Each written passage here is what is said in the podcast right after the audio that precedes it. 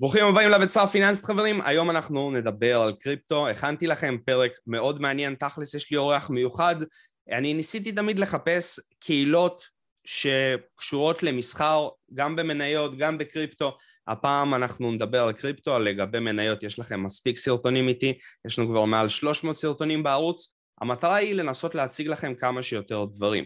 כמובן אם יהיו לכם שאלות אתם תמיד מוזמנים לשאול אותנו למטה בתגובות. אני גם מצרף לכם לינקים לקהילה של עוזי למטה בתגובות כדי שאתם תוכלו לגשת גם בטלגרם וגם בדיסקורד. אז עוזי מנהל את קהילת Moonraw, לעוזי יש שותפים אבל הפעם רק עוזי איתי. אה, אני רוצה שאתה, אתה יודע, תציג את עצמך לקהל ואז אנחנו נתחיל לדבר. אבל הנושאים שלנו להיום הם בגדול מסחר בקריפטו שזה יהיה לרוב על כביכול הנושא המרכזי זה price action, נכון? בעיקר מתעסקים במסחר שנוגע ל price action ופחות תבניות קלאסיות של אה, ניתוח טכני. אה, בהמשך נדבר על מה זה ולמה זה ואיך זה קורה ואיך זה עובד ונסביר את הכל. אה, השותף שלי לדבר המדהים הזה, בלי שום קשר לכל הקהילה והאנשים שבתוכה והצוות, רון, שאני ורון בעצם סוחרים ביחד כבר עוד מעט, אנחנו שמונה שנים בתחום הזה של הקריפטו ומומו נולדה די במקרה, ממש בתמימות. זה התחיל בערך לפני שנתיים, שכמה חברים מאוד טובים שלנו שנכנסו אל עולם הקריפטו, קצת באיחור, אבל נכנסו, ביקשו מאיתנו להיכנס לאיזה כמה קבוצות וואטסאפ שהם נמצאים בהן. אמרו, אנחנו בטוחים שאתם יכולים לתרום מהשתי גרוש שעברתם ושיש לכם בין האוזניים, מה שסחבתם אתכם לאורך הדרך, יכול להיות אה, נחמד. אז אמרנו למה לא, כאילו עד אז לא היינו כל כך מחוברים לקהילות ולכל מה שקורה בארץ, היינו עושים את זה back to back, כמו שאתה רואה פה, אנחנו, יש לנו חדר עבודה אה, משותף. קריפטו הוא מאוד מאוד, אה, מאוד מאוד קל לגשת אליו, זאת אומרת, לא בעיה לבוא, להוריד בייננס, לפתוח user, להכניס כרטיס אשראי, לבנות את הקריפטו הראשון שלך, להיחשף לכל מיני מידע שאתה לא, לא, לא אמור להיחשף אליו כמו אה, אם אתה מתחיל מן הסתם, מינופים וכל מיני, אתה יודע, ניסיונות לייצר כסף מהיר וכל הסכנות שטמונות בדבר הזה. אה, וראינו באמת שאנשים עושים מהדבר הזה קזינו. וזה, לא אהבנו לראות את זה, כאילו זה היה ממש ג'ונגל אחד שלם. ואמרנו בואו נתחיל להראות להם ככה לאט לאט איך אנחנו עושים את זה. ובאמת אה, ככה היה התחלנו להראות להם את ה-point of view שלנו על השוק, איך אנחנו ניגשים למסחר, איך אנחנו סוחרים, איך, איך כניסה שלנו נראית, איך לקיחת רווחים נראית, איך יציאה מטרייד נראית, איפה רעיון בכלל נפסל. וזה באמת צבר תאוצה בקצב מאוד מאוד uh, מהר, מהיר, סליחה. uh, ובאמת התחלנו לייצר שם איזושהי פעילות ואנשים, אתה יודע, היה לאורך כל שעות היום כל הזמן עניין כי אנחנו סוחרים כל היום ובאיזושהי נקודה זה ממש צבר תאוצה והקבוצות האלה התמלאו עד אפס מקום, בוואטסאפ אם אני לא טועה אפשר להחזיק עד 250 אה, סלוטים אם אני לא טועה. וזה הגיע למצב שאתה לא יודע מי שאל אותך איפה, באיזה קבוצה שאלו אותך איזושהי, איזה שאלה ואיפה ענית על זה ואיפה פרסמת את ההודעה ההיא וזה נהיה בלאגן אחד שלם. והבנו כל מיני דברים תוך כדי העשייה הזאת, הבנו קודם כל שאנחנו מאוד אוהבים את זה שזה באמת, אה, אנחנו נהנים מלשתף את הידע הזה. נהנים גם לראות אנשים שעושים פחות טעויות, מבינים קצת יותר טוב וניגשים קצת יותר טוב בצורה קצת יותר בוגרת למסחר. אה, ואמרנו, טוב, לא, זה היה נחמד לפרק זמן מסוים, בואו ניקח את זה אה, שלב אחד קצת קדימה כדי שנוכל לארגן את כל העניין הזה, ועברנו לטלגרם. ובאמת התחלנו לאורך השנתיים האחרונות ממש לקחת את כל נושא השיקוף של המסחר צעד אחד קדימה וה... ההסברים על איך בעצם המסחר עובד, כי הרבה אנשים לא יודעים מה זה מסחר price action, לא מבינים את זה. אה, כולם מכירים את התבניות האלה מגוגל, ה bullish pattern, bearish pattern, זה, זה מה שלרוב הסוחר המתחיל שניגש לתוך העולם הזה, זה מה שהוא מחפש. אה, והתחלנו קצת לעשות סדר וניסינו לייצר איזשהו, איזושהי דרך למידה אחרת על כל הנושא הזה. אה, וזה מה שאנחנו עושים היום, מנגישים את עולם המסחר בצורה קצת יותר בוגרת. אני רוצה לציין שאת עוזי הכרתי דרך תלמידה שלי שלקחה את הקורס שלי ואז היא התחילה, את האמת אני חיפשתי, כמו שתמיד אני מנסה להראות כמה שיותר מידע, אני חיפשתי קהילה שכל הזמן יש בה הודעות, כביכול הודעות על trade־ים, הרבה מאוד אנשים שגם עולים live־ים, סוקרים את השוק ומדברים וכל הזמן יש איזושהי תחלופה של הרבה מאוד הודעות. עכשיו, אני נכנס, אני כבר בקהילה הזאת בערך חודשיים, אני עוקב, יש הרבה מאוד פעילות. אז אנשים שמחפשים הרבה פעילות ורוצים כל הזמן להיות בעניינים וכל הזמן להכיר דברים חדשים, אז אני באמת אה, חושב שיש לכם פה מקום מאוד טוב כדי שאתם תוכלו להתחיל ולעקוב לפחות ולראות מה קורה. כמובן שתהיה גם הטבה לעוקבים של הביצה הפיננסית שיגיעו לקהילה של הדיסקורד וכמו שאמרתי אם אתם, אם זה מה שמעניין אתכם ומסחר בקריפטו מעניין אתכם אז יש לכם פה אפשרות לנסות. אחרי שעברנו על הסיפור המקדים אני רוצה להתחיל אה, אני אשאל את השאלה של איך אנחנו בכלל ניגשים לזה. אני בן אדם שלא יודע לסחור ואני רוצה ומתעניין במסחר. איך אני ניגש בכלל לעולם הזה ומה זה עולם ה price action? אז ככה, אז, אז לגשת זה לא הבעיה, הבעיה היא לא לגשת, לגשת זה מאוד פשוט, כולם יודעים, אפשר להוריד אפליקציה של בייננס, להכניס כרטיס אשראי והופ אתה בפנים. העניין הוא איך ניגשים אל המסחר, אה, שרוב האנשים היום במיוחד בדברים אני מספר לך מתוך ניסיון מדברים שאנחנו נתקלים, כן, ביום יום שלנו היום רוב האנשים או שהם מנסים ללמוד לבד שזה בסדר גמור וזה מצוין אבל כדי לגשת למסחר בצורה, בצורה נכונה יש כמה דברים מאוד מאוד בסיסיים שחשוב להבין אותם זאת אומרת ממש ה base של ה base, אוקיי? מי השחקנים בשוק, אוקיי? הרבה אנשים שאני שואל אותם את השאלה הזאת שבאים ורוצים להיכנס לתוך המסחר אז אני מתקיל אותם, ומי, אני שואל אותם, מי, מי, מי השחקנים בתוך השוק? אז אומרים, מה, אנשים שיש להם כסף, סוחרים, וכמוני, כמוך, וכל העולם.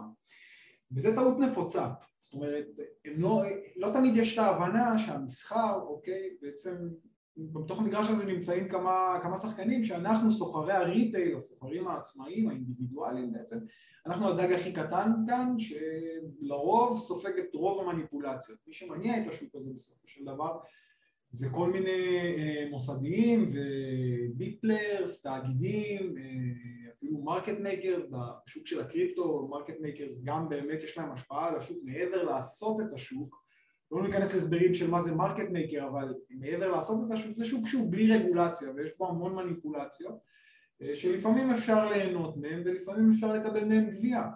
השוק של הקריפטו הוא מאוד מאוד מאוד תנודתי אמ, ותנודתיות יכולה להיות חבר ממש טוב לסוחר שהוא איכותי ויכולה להיות אויב למישהו שלא לא יודע איך להתמודד עם תנודתיות, אוקיי? יש אנשים שנורא מתרחקים מתנודתיות ויש נגיד סוחרים, במיוחד הסוחרי הארדקור בקריפטו, בלי תנודתיות הם לא מצליחים למצוא את עצמם. אז, אז חשוב להבין קודם כל מי השחקנים בשוק הזה, בתוך המגרש הזה, שזה בעצם, השלב הראשון זה להבין שיש סוחרי retail ויש את ה... אה, בוא נקרא לזה המוסדיים, אוקיי? את התאגידים, את השחקנים הגדולים.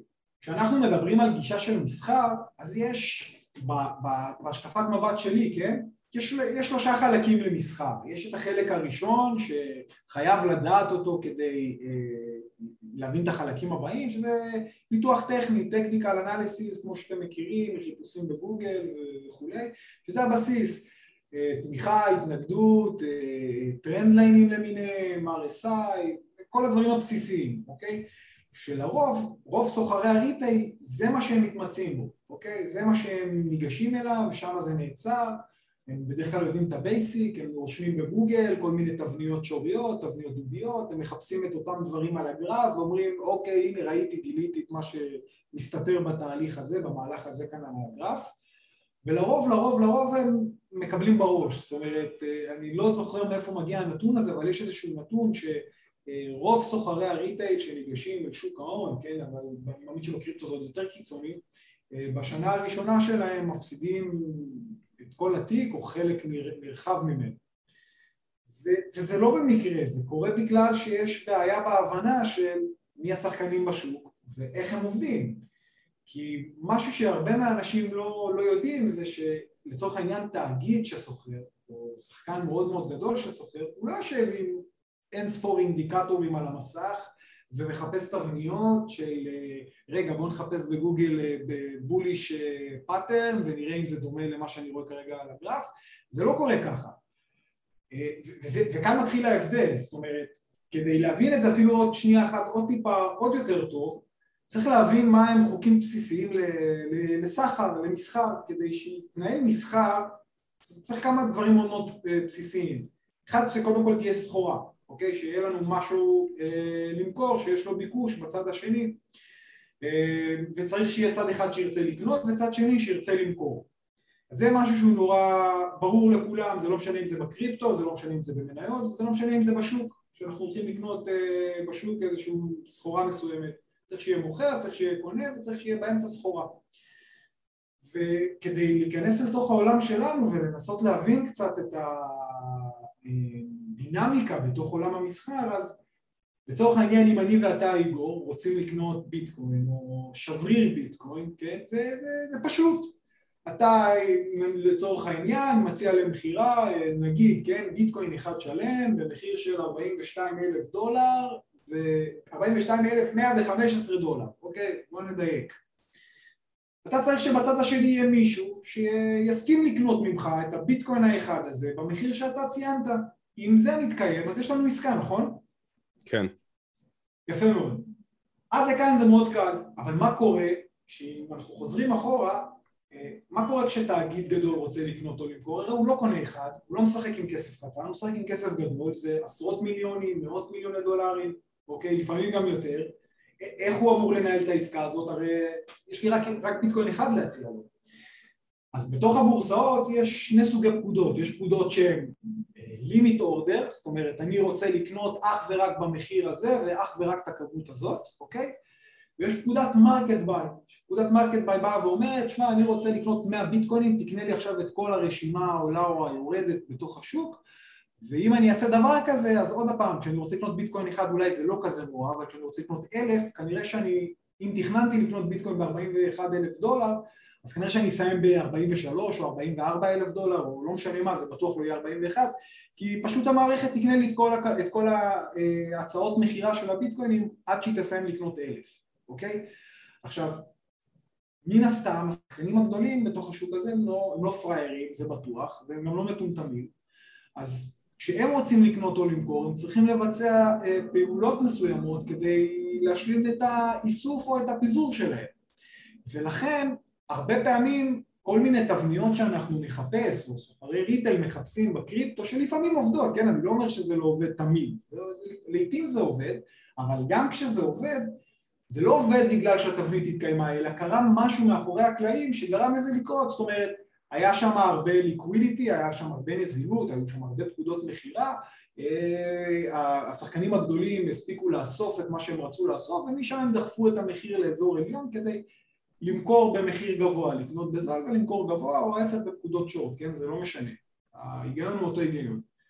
אז, אז חשוב להבין שכדי שהשוק הזה ינוע, השחקנים הגדולים צריכים למצות את הרצונות שלהם, זאת אומרת הם צריכים למצות את היכולת איסוף או את היכולת פיזור שלהם. וכאן נכנס לתמונה, כאן נכנס לתמונה כל נושא ה price action. price action בא ואומר שלהבין אותו בלי להבין ניתוח טכני זה לא, זה, זה, זה לא יעבוד, זה הולך אחד עם השני. price action בא ואומר בוא נבין מה, מה ה context, מה הסיפור שעולה מתוך התפתחות המחיר, אוקיי? בואו ננתח את הגרף, נראה איך המחיר אה, יתנהג עד הנקודה הנוכחית ובואו ננסה להבין מה זה אומר לקראת המהלך הבא, אוקיי? וזה מסחר לצורך העניין אם אני, כשאני סוחר אני לא, כמעט ולא משתמש באינדיקטורים, אני כן מתייחס אליהם, אני כן רוכש להם כבוד אבל הם לא, הם לא הסיבה שבגללם אני אכנס לעסקה או אצא מעסקה, הם רק חלקים בתוך, אה, בתוך הפאזל השלם, אוקיי?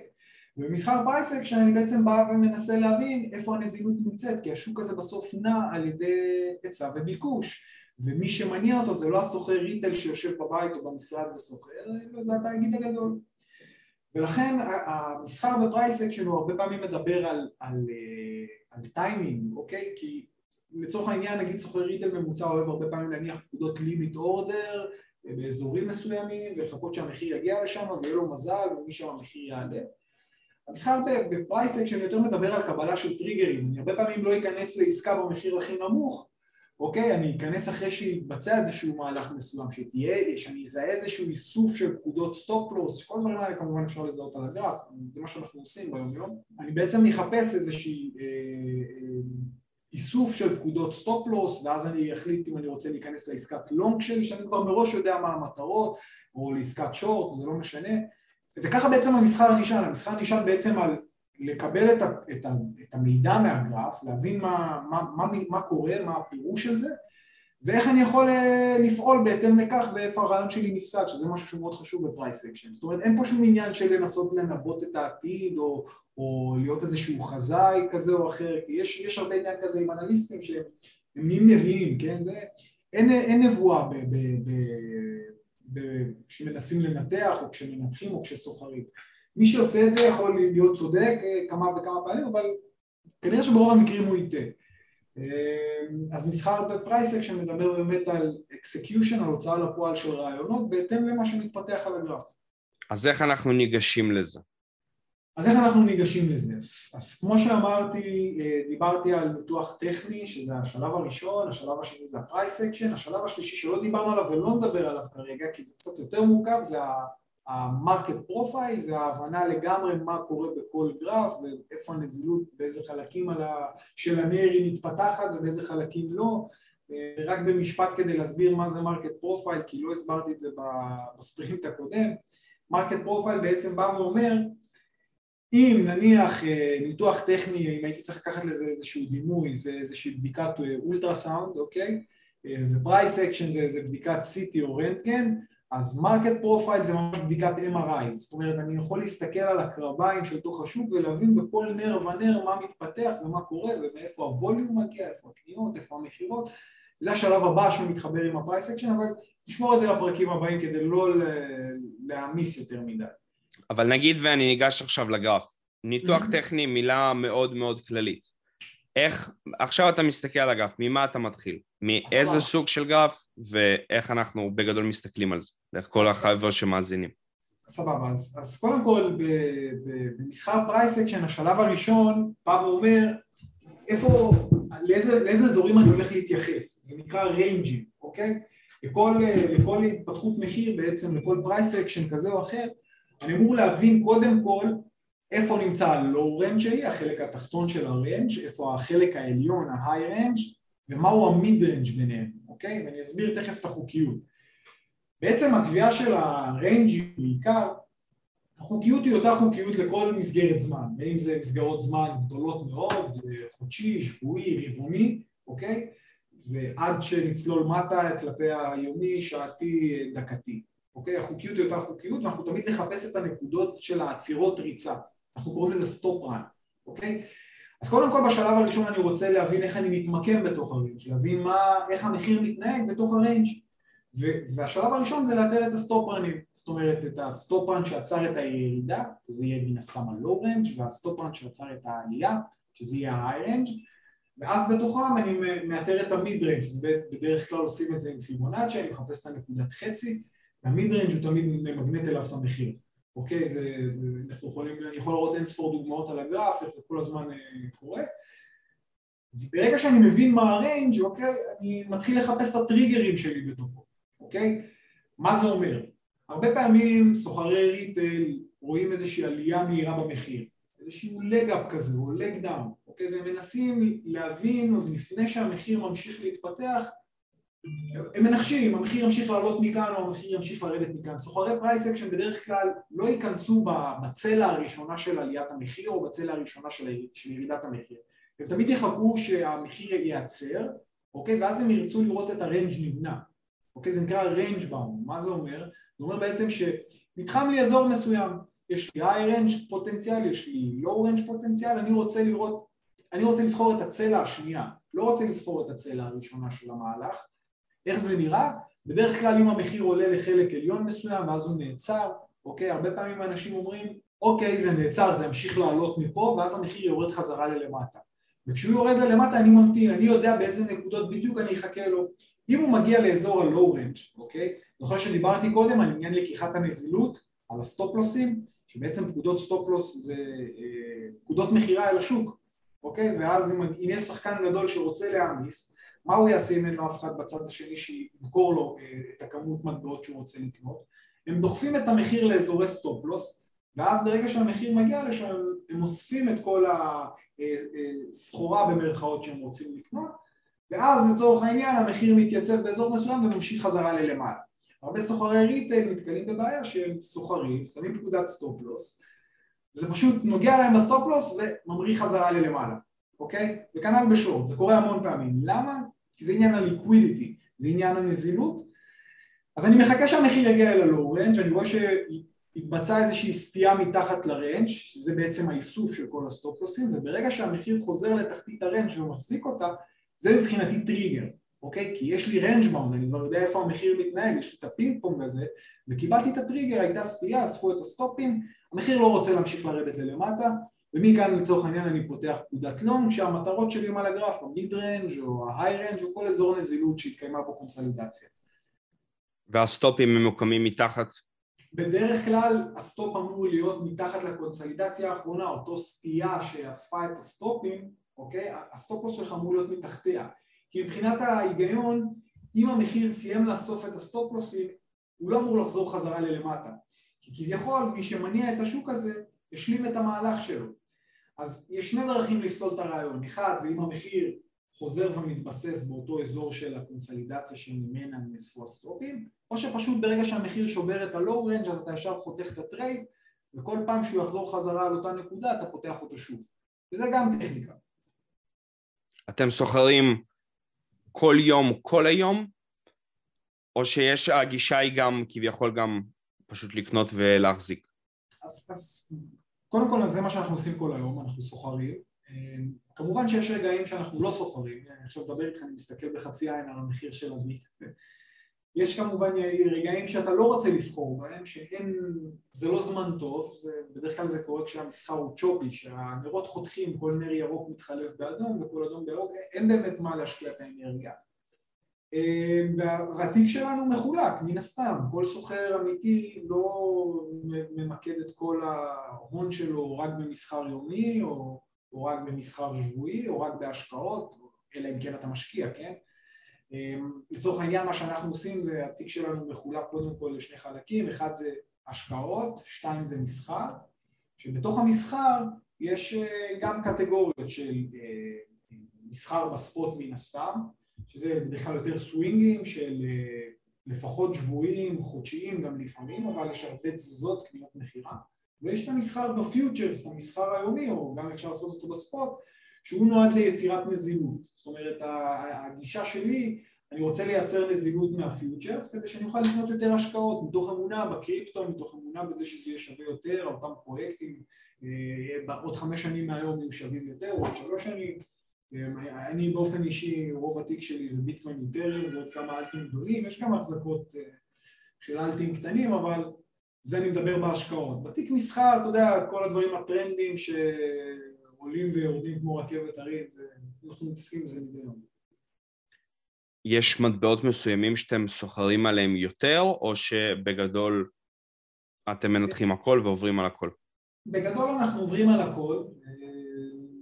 בגלל שאנחנו מנתחים price אה, אקשן, אז, אז הרבה פעמים אתה תראה את ההזדמנויות צצות מאזורים מסוימים. אנחנו מאוד אוהבים אה, לסחור את מה שיש ב-volume. אה, אנחנו אוהבים גם לסחור אה, מטבעות עם ליקווידיטי אה, גבוה ולא איזה small caps כאלה שאוויר מזיז אותם בשוק הזה אז אנחנו בגדול סוחרים הכל, מאיפה שמגיעה ההזדמנות, מה שהשוק נותן אנחנו לוקחים. איך תסביר לקהל שיבינו מבלי להציג להם על הגרף נגיד מהי נזילות? אז שאלה טובה.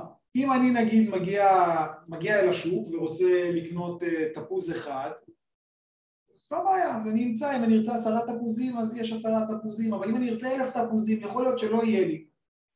לאן אני אלך? אני אלך לאזור שבו מציעים בו תפוזים, נכון?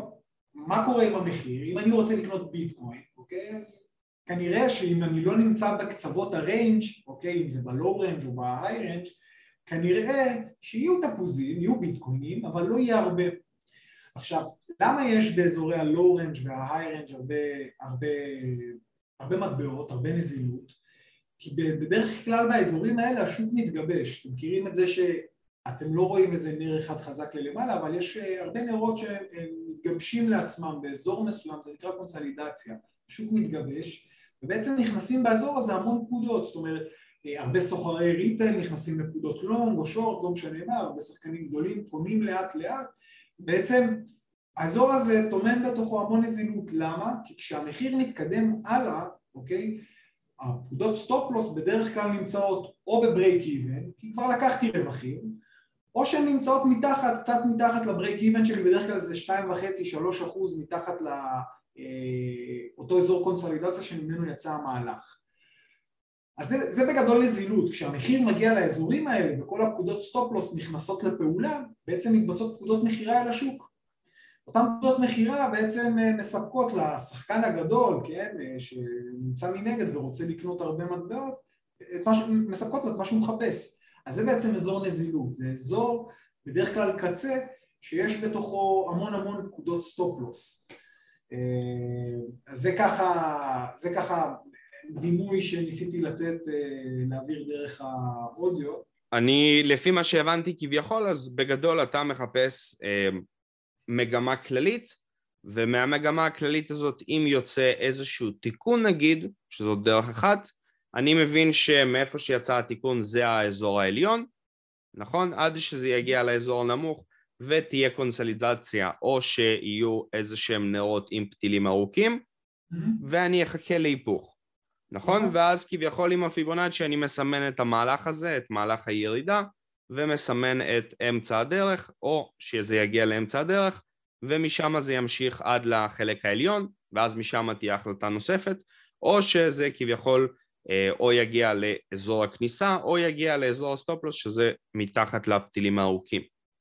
נכון, זאת אומרת, השלב הראשון זה שחילקנו את הרנג', הבנו מה ה-high range, מה ה-low range ואיפה נמצא ה-mid range מן הסתם, ומה שאני רוצה, כל עוד המחיר נסחר בתוך הרנג' הזה, אז אני פשוט רוצה לסחור אותו, אני לא רוצה לסבך יותר מדי את הדברים. אז הטריגרים הם בדרך כלל סטיות, זה נקרא deviation, בעצם הסטיות האלה אוספות את הסטופלוסים, ברגע שהמחיר נעצר אה, מעל ה-low range או מתחת ל-high range, אז זה יכול להיות טריגר מבחינתי ללונג או לשורט, תלוי באיזה צד אנחנו נמצאים, שהמטרות כבר נמצאות על הגרף, כי אני כבר יודע מה המגרש שאני הולך לשחק בו.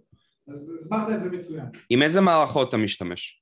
אמ, אז אני, בד... אני סוחר עם TradingView, אוקיי? אה, וכמובן אני סוחר גם עם Exo Chart, שאקסו צ'ארט זה מה שדיברתי מקודם על ה-market profile, זה בעצם עוזר לי להבין את, אה, את ה-footprint של השחקנים הגדולים, את הרכישות הגדולות, את הקניות הגדולות, את האזורים שבהם נכנס יותר volume, איזה אזורים מנסים להגן עליהם, איזה אזורים אולי לא מעניינים, אה, ואת השילוב בין, בין כל הדברים האלה אני מחבר לתוך ה-TradingView. אוקיי, אוקיי, סבבה. אז עד לכאן כביכול יש אה, גרף שנקרא footprint, שאתם יכולים, אה, אולי נדבר עליו בהמשך, אבל זה גם סוג של גרף, ו-volume profile זה משהו שמתלבש, בגדול יש את זה גם ב-TradingView בגרסה בתשלום, אבל הוא פחות אה, מדויק מאת Exo Chart נגיד, אני לא מכיר, אבל זה משהו שדומה yeah. יחסית בטח ל-Sierra, נכון, סבבה. אז אוקיי, סבבה, אז זאת, זאת הגישה. אמ, אני, בוא, בוא ננסה, אתה יודע, להביא כמה טיפים לקהל, כי רוב החבר'ה, בואו נגיד שזה, אני חושב שזאת גם אחלה דרך, מי שמעוניין להתמקד על מסחר, אמ, זאת אחלה דרך גם להתחיל מקריפטו, כי הכרטיס כניסה שלך בגדול זה בערך מ-20 דולר, מ-50 דולר, אתה יכול להתחיל לסחור. אמ, יש לכם מערכת שאתם סוחרים בה חוץ מבייננס? סוחר ב-FTX, בבייביט, בעיקר בייננס FTX ובייביט, הבורסות עם ה-liquidity בדרך כלל. כביכול FTX ובייביט אפשר לפתוח לחשבונות ישראלים בלי שום בעיה, נכון? כן, כן. בדרך כלל כאילו הטיפ הכי טוב שיש לי לתת זה, זה באמת להבין מי הנפשות הפועלות, שזה משהו שדיברנו בהתחלה, להבין את הדינמיקה, את הלוגיקה שמניעה את השוק הזה. אמ, לא לחשוב שבאמת שחקנים גדולים יושבים עם אינספור אינדיקטורים, כמו שאתה תראה, סוחרי ריטל, ומחפשים כל שבב של אה, אה, ביטחון האינדיקטור אה, הזה או מהאינדיקטור ההוא כדי להוציא את הפעולה שלהם, אני חושב שזה לא, לא בריא. אמ, כמובן ללמוד, להקיף את עצמך בקהילה של אנשים שאולי יותר מנוסים ממך, יכול להיות שזה גם דרך לא רע ללמוד. אוקיי? אה, להיצמד למקורות ידע שהם אה, איכותיים ולא לחפש כל מיני, נקרא לזה קבוצות pump and dump שהן מפוזרות, כאילו אנשים שהם ממש קופים, נכנסים, יוצאים, ועושים שטויות כאילו בגישה של קזינו. שאני חושב שזה הטיפ הכי הכי חשוב מבין כל הטיפים, יש המון דוגמאות שאני מאמין שבעתיד נעשה יחד על הגרף ונדבר על טיפים לניתוח טכני, אבל קצת לפני כן אני חושב שהדבר שהכי הכי חשוב לסוחר זה risk management וניהול סיכונים. אני חושב שהרבה אנשים, גם מתחילים וגם כאלה שנמצאים קצת יותר זמן בכל עולם המסחר, אנשים שהם קצת יותר ותיקים, לא שמים מספיק דגש חזק על ניהול סיכונים וגודל פוזיציה, אוקיי? הרבה מחפשים את ההתעשרות המהירה, אוקיי? ובלי לשים לב הם מפסידים פעם אחרי פעם אחרי פעם וזה נובע גם בגלל שהם לא מנהלים סיכונים בהתאם, הם נכנסים עם הרבה יותר ממה שהם צריכים ופשוט הם לא משאירים לעצמם מרווח לטעויות, זאת אומרת כל טעות היא פטאלית. ובמסחר אין מאה אחוז הצלחה, כאילו זה משהו שנורא קשה להגיע אליו על סף בלתי אפשרי, אי אפשר להיות צודקים כל הזמן. ויש מקרים שגם נטעה בהם, אבל חשוב שהטעויות שנגיע אליהן לא יחזירו אותנו עשר צעדים אחורה או לפעמים לנזקים בלתי הפיכים, אני שמעתי לא מעט אנשים שבטרייד אחד הפסידו את התיק, שזה כאילו, זה, זה, אין בזה טיפת היגיון ואין לזה שום מקום במסחר אנשים חייבים לזכור שהדבר היחידי שיש להם עליו שליטה במסחר זה הסיכון שאותו הם לוקחים, זאת אומרת הגודל חשיפה שלי או הגודל פוזיציה שלי כלפי העסקה זה הדבר היחידי שיש לי עליו שליטה. אני יכול שתהיה לי אחלה תוכנית או אחלה רעיון, אחלה trade אבל הדבר היחידי שאני שולט עליו בסופו של יום זה הסיכון שאותו אני לוקח הגודל פוזיציה, ואם זה הדבר היחידי שאני, יש לי עליו שליטה, תראה לכל השאר אין לי באמת שליטה, אם המחיר יעלה או ירד זה לא בשליטתי, אז אם זה הדבר היחידי שיש לי עליו שליטה אז חשוב לשים על זה דגש ולדעת לנהל את הדברים האלה בצורה נכונה ולא להגזים, גודל פוזיציה זה המתכון או הנוסחה העיקרית להצלחה, כשאני מדבר על זה המון בקהילה אני חושב שסוחר טוב ברגע שהוא מודד את עצמו, כן? ברגע שהוא מתנסה הרבה עם השוק, שהוא עובד עם גודל פוזיציה שהוא רלוונטי ביחס לתיק, אה, שאנחנו יכולים לדבר גם על מה זה גודל פוזיציה נכון בהמשך, אה, יכול לנסות את השוק הזה, ובעצם ברגע שהוא מודד את עצמו והוא עושה יומן והוא עוקב אחרי ההתקדמות שלו והוא רואה שהוא מצליח, אז, אז אם מתוך עשר טריידים אני יודע לנצח שמונה, אוקיי? אז אין בעיה שהפוזיציה, גודל פוזיציה שלי יעלה מעט, אבל אם אני לא בטוח שאני עדיין טוב במסחר, אני לא יכול לסחור בכל trade עם 50% מהתיק או, או 70% או אני ראיתי הכל, כן? ראיתי אנשים שנכנסים לעסקה עם 100% מהתיק, במנפים, מגיע stop loss, שואב להם את כל, ה, את כל התיק. וזה נובע רק מתוך גרידיות ורצון להתעשר מהר, לא מקום לרצות להתעשר בו מהר. דווקא בגלל זה שזה, שנראה שאפשר, אל תנסו. זה לא יעבוד, ניצחונות קטנים לאורך הדרך יביאו, יביאו בסוף תוצאה תוצאה גדולה. סבבה, זה, זאת, זה ההסבר יפה, זה מה שרציתי לשמוע, כי פשוט בסופו של דבר יש, אתה יודע, אין סוף. אתה, עכשיו אנחנו רק נזכיר את המילה קריפטו, פייסבוק ואינסטגרם יאזינו לנו, ומאז כל, כל סטורי שני, כל הפרסומות יהיו קבוצות שאומרות בוא תיכנס, בוא תסחור, מציגים לך כסף, עושים לך ככה, ו, ויאללה, בלאגן, אתה רק אה, נכנסת ואתה כבר מיליונר, אז זה מה שחשוב לזכור שזה לא קורה, אבל uh, בגלל, כמו שציינתי, שזה תחום שמאוד קל להיכנס אליו, זה מה שהרבה מאוד חושבים, איך אתה מציע לאנשים להתמודד עם זה? אז, אז קודם כל אני, אני, אני נורא מציע לאנשים, אה, תראה בסוף, אתה יודע, מישהו שיחפש קריפטו וייחשף למלא תכנים של קריפטו או הצעות של קורסים כאלה ואחרים, סביר להניח שהוא לא, לא באמת ידע מה נכון ומה לא נכון ומה טוב ומה לא טוב כי הוא, מה לעשות, הוא לא מכיר, יכולת השיפוט שלו היא לא, היא לא, היא לא רלוונטית, כי הוא לא מכיר את התחום. אז, אז דברים שאני הייתי מציע לכם לשים עליהם דגש זה קודם כל לא, לא לקנות את כל הבלינג אה, בלינג ואת כל האנשים שאומרים לכם בואו תלמדו אצלי כי אני איזשהו, סליחו על הביטוי, איזה mother fucker, יש לי הרבה כסף ואני נוסע במכונית כזאת וכזאת, כאילו תתרחקו מהדברים האלה, אנשים שלוקחים את המסחר בצורה מקצועית לרוב לא, זה לא מעניין אותם, מעניין אותם ההנגשה של התוכן, תחפשו קהילות, תחפשו לדבר עם אנשים, תחפשו לשמוע פידבקים מאנשים שעברו את אותו תהליך. אני חושב שזה בסוף אה, אה, הדרך הכי נכונה אה, לנסות להיכנס לתחום הזה או לנסות לבחור תוכן שהוא, שהוא נכון. אני יכול להגיד לך שבמונו אנחנו דוגלים בשקיפות מלאה, אנחנו כל סוף חודש מוציאים את הסיכום עסקאות שהצוות של מונו שיקף לא מסתירים כלום, לא את ההפסדים ולא את הניצחונות, הכל גלוי. אני חושב שברגע שיש שקיפות, וזה לא, לא רלוונטי כמה כסף בן אדם יש לו, זה לא רלוונטי. רלוונטי מה התוצאות שלו במסחר.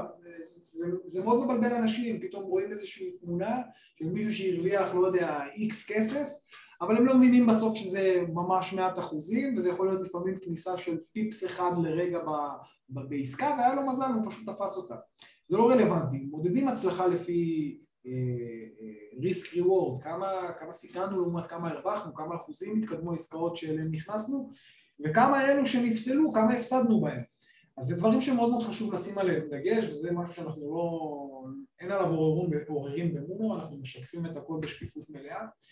אה, אז, אז תחפשו קהילות, תחפשו, תחפשו אנשים שאתם יכולים לדבר איתם ולא רק יראו לכם מי הם, מה הם ומה יש להם, כי זה לא באמת מעניין, זה לא, לא יוביל אף אחד להצלחה. אז לפני שנסיים אני רק רוצה להגיד ששום דבר ממה שעברנו כאן זאת לא המלצה לפעולה, להשקעה, לשום דבר.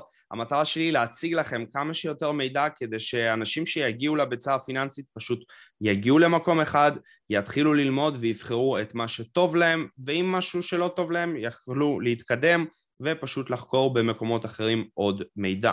מי שרוצה באמת לעקוב ולראות את כל מה שעוזי אמר, אני אצרף לכם לינק לטלגרם הסגור של מונרוק, כל אחד יכול להצטרף, וגם תהיה הטבה רק לעוקבים של הביצה הפיננסית, עשרה ימים במתנה בדיסקורד הסגור של הקהילה.